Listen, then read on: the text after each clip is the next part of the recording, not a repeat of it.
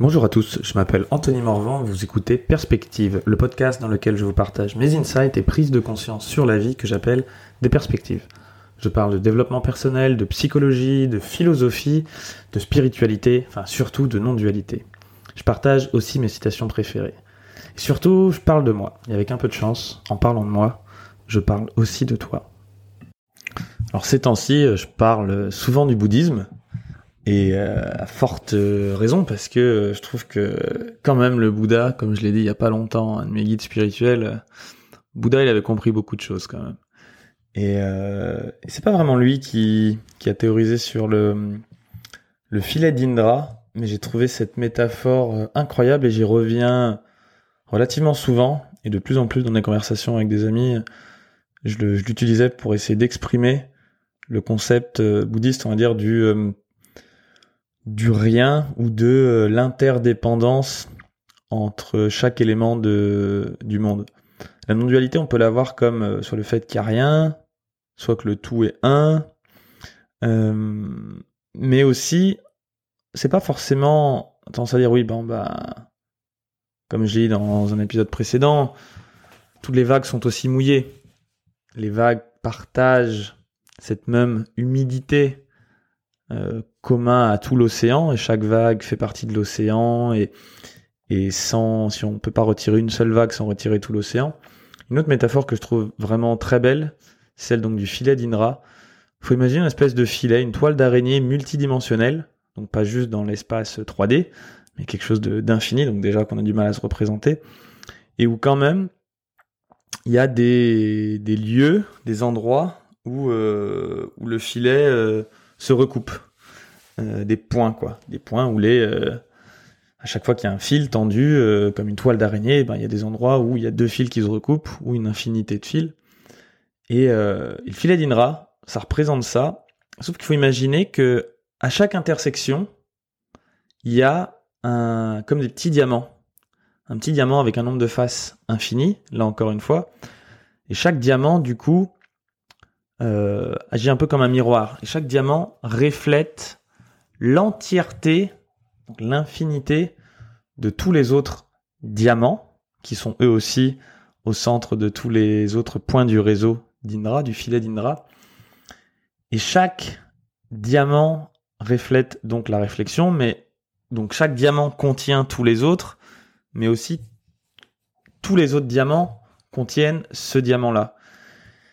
Et de même, à l'infini, chaque réflexion est ensuite reflétée elle-même dans un autre diamant qui reflète à l'infini. Donc chacun des diamants contient l'ensemble des autres diamants et aussi l'ensemble de l'infinité des réflexions de tous les autres diamants entre eux. Ben, ça c'est donc une métaphore bouddhiste pour expliquer, pour parler un peu de, de l'interconnexion, de la mutualité, de, de l'interdépendance de, de chaque élément de l'univers et en quoi chaque être humain, chaque pierre, chaque oiseau, euh, on pourrait même dire chaque, chaque idée, presque, si on va dans la non-dualité ultime, c'est pas forcément que des points de conscience, on peut imaginer chaque chose qui émerge de, dans notre expérience est comme un point de réflexion de tout le reste et participe à, euh, et, et à refléter reflété dans le, dans le reste. À savoir que, par exemple, si tu demandes à, n'importe qui euh, qu'est-ce que tu penses d'un sujet, en fait, en plus aujourd'hui, il y a la science qui le prouve que, par exemple, euh, si tu donnes à des démocrates euh, un point de vue sur un texte républicain aux États-Unis ou même on pourrait dire en France, tu demandes à, à quelqu'un de gauche de lire un projet de loi d'un texte de droite, mais en lui disant que c'est écrit que c'est un projet de loi de texte de gauche, il va dire ah c'est grave bien. Et réciproquement, un mec de droite, tu lui demandes de lire un texte de gauche, mais en lui faisant croire que c'est écrit par un mec de droite, tu vas dire putain, c'est bien.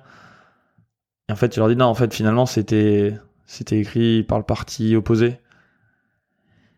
Et si tu fais le même, euh, et là, ils vont faire euh, wow, c'est bizarre. Et si tu fais le même test, mais sans leur préciser, là, ils vont dire ah ouais, non, c'est, c'est pas bien.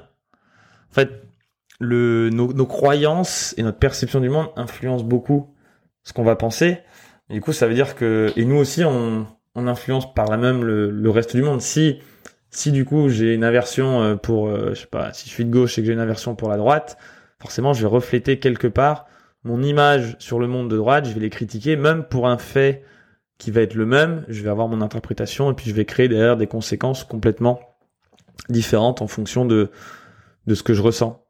En fait, il y a une interconnexion continue euh, entre soi-même et le monde. On ne peut pas exister en dehors du monde. D'ailleurs, on peut même aller plus loin. Si tu prends euh, l'air que tu respires, bah, et je vais bientôt faire un podcast sur Jean-Claude Van Damme parce que j'ai beaucoup de respect pour la candeur, la naïveté et euh, la beauté de, de son innocence et aussi de, de, la bienveillance qu'il a su garder malgré toutes les railleries dont il a, dont il a fait l'objet. Euh, mais il avait une phrase qui disait toi et moi on partage une seule chose, l'oxygène. Alors, je suis pas d'accord avec le fait que ce soit une seule chose parce que on partage plus de choses que ça. Ou alors si on n'en partage qu'une seule, c'est notre nature profonde et on peut pas définir l'oxygène comme étant différent de cette nature. Mais il y avait une vraie profondeur là-dedans. Est-ce que tu as déjà réfléchi quand tu es avec des potes dans une pièce que chaque inspiration, ça traverse ton corps, ton corps s'en nourrit un petit peu, il y a quelque chose que tu produis qui est une expiration. Et même si c'est un un faible pourcentage, chaque expiration que tu vas avoir de ton corps, quelque part, quelqu'un d'autre va l'inspirer. Il y a un cycle infini comme ça d'inspiration et d'expiration entre toi et le monde. Alors ça semble cohérent et plus simple à comprendre dans une pièce dans laquelle on est peu nombreux. Au bout d'un moment, on imagine bien que bah oui, si je respire beaucoup, le nombre de mètres carrés de la pièce, il va être euh, il va être saturé et puis c'est sûr qu'au bout d'un moment, ça aura fait le tour. Mais en fait, c'est vrai aussi à l'échelle de la planète. Tu as déjà respiré un air qui est passé un moment ou un autre dans les poumons euh, de quelqu'un en Chine, de quelqu'un au Japon, de quelqu'un que t'aimais bien, de quelqu'un que t'aimes pas, peut-être de quelqu'un que tu juges, d'un gros con, de t'as peut-être respiré euh, le même air que Trump au bout d'un moment. Même si c'est infinitésimal, même si c'est un milliardième de, même si c'est que une molécule sur un milliard de celle que t'as, que tu as recraché ou expiré, qui s'est retrouvée dans les poumons de Trump ou réciproquement, il y a une interdépendance complète à ce niveau-là. Et le but de ce podcast, c'est un peu de, pour moi, de les partager tous, mais il y en a, voilà, il n'y a pas ça que, que sur l'air. Il y a aussi sur chaque chose que tu penses. Si tu mets un commentaire négatif ou positif, ou un commentaire quel qu'il soit, sur quelqu'un euh, de YouTube, par exemple, peut-être qu'en fait, ce mec, ce YouTuber, il va le lire, il va prendre en compte ton commentaire, et toutes ces vidéos suivantes vont être influencées parce que parce que tu lui auras mis. Mais en même temps, le fait que tu l'aies mis ce commentaire, ça dépend de quoi? Ça dépend du fait que tu aies vu ces vidéos à lui. Donc même si tu le connais pas, qu'il n'y a pas d'interaction directe entre vous deux, vous interagissez les uns les autres et par l'intermédiaire de lui, tu interagis sur plein de gens. Et lui, par l'intermédiaire de toi, il agit aussi sur toutes les personnes que tu vas rencontrer dans ta vie. On pourrait dire idem de tes parents, l'éducation qu'ils t'ont donnée. Tes parents ont un impact indirect sur toutes les personnes que tu croiseras dans ta vie. Et peut-être que tout un tas de personnes que tu vas croiser dans ta vie, dont ton thérapeute ou dans tout un tas d'autres personnes qui vont t'aider à travailler sur ta relation avec tes parents de façon plus ou moins directe, vont aussi avoir, encore une fois, un impact ensuite sur la façon dont tu, tu vas voir euh, tes parents. Donc rien que ça, c'est une façon, encore une fois métaphorique parce qu'on parle de quelque chose qui n'est pas qui n'est pas qui n'est pas un concept, comme je l'ai déjà dit, mais euh, le filet d'Indra, c'est quelque chose qui montre que nous ne sommes nous sommes un point, mais en même temps le tout, une espèce de singularité dans cet univers qui est une image qui reflète toutes les autres images de, tout le monde et que, que chaque chose qu'on fasse, elle impacte toute la planète et peu importe ce que qui que ce soit fait dans le monde, ça nous impacte quelque part nous aussi. Ce fameux côté euh, todos somos uno du chamanisme, nous sommes tous un, euh, qui revient hein, à la non-dualité. Et, voilà, il y a plusieurs façons de le voir en conscience, ce côté en quoi nous sommes reliés. Mais quelque part, si on arrive à réfléchir à, et passer dans notre conscience cette idée que nous ne formons qu'un, d'une façon ou d'une autre, euh, les actions qu'on va mener dans la vie de tous les jours vont être différentes. Et on va aussi euh, peut-être essayer d'agir un petit peu plus pour le bien des autres, ne serait-ce qu'égoïstement, parce qu'on sait que ben quand on fait du mal à quelqu'un ou quand on fait une action en faible conscience en se disant c'est pas grave pour moi, ça, c'est, moi c'est bon, ça me reviendra pas dessus, ben en fait si, puisque quelque part tout est entièrement lié. J'aime beaucoup cette métaphore du filet d'Indra que je réutiliserai à d'autres moments, mais euh, qui est très simple, très imagée, très belle, très poétique, pour exprimer une réalité qui, qui elle est un petit peu plus non conceptuelle, un peu plus intuitive peut-être, un peu plus non conditionnelle, mais que je trouve euh, pour autant très puissante dans la vie de tous les jours.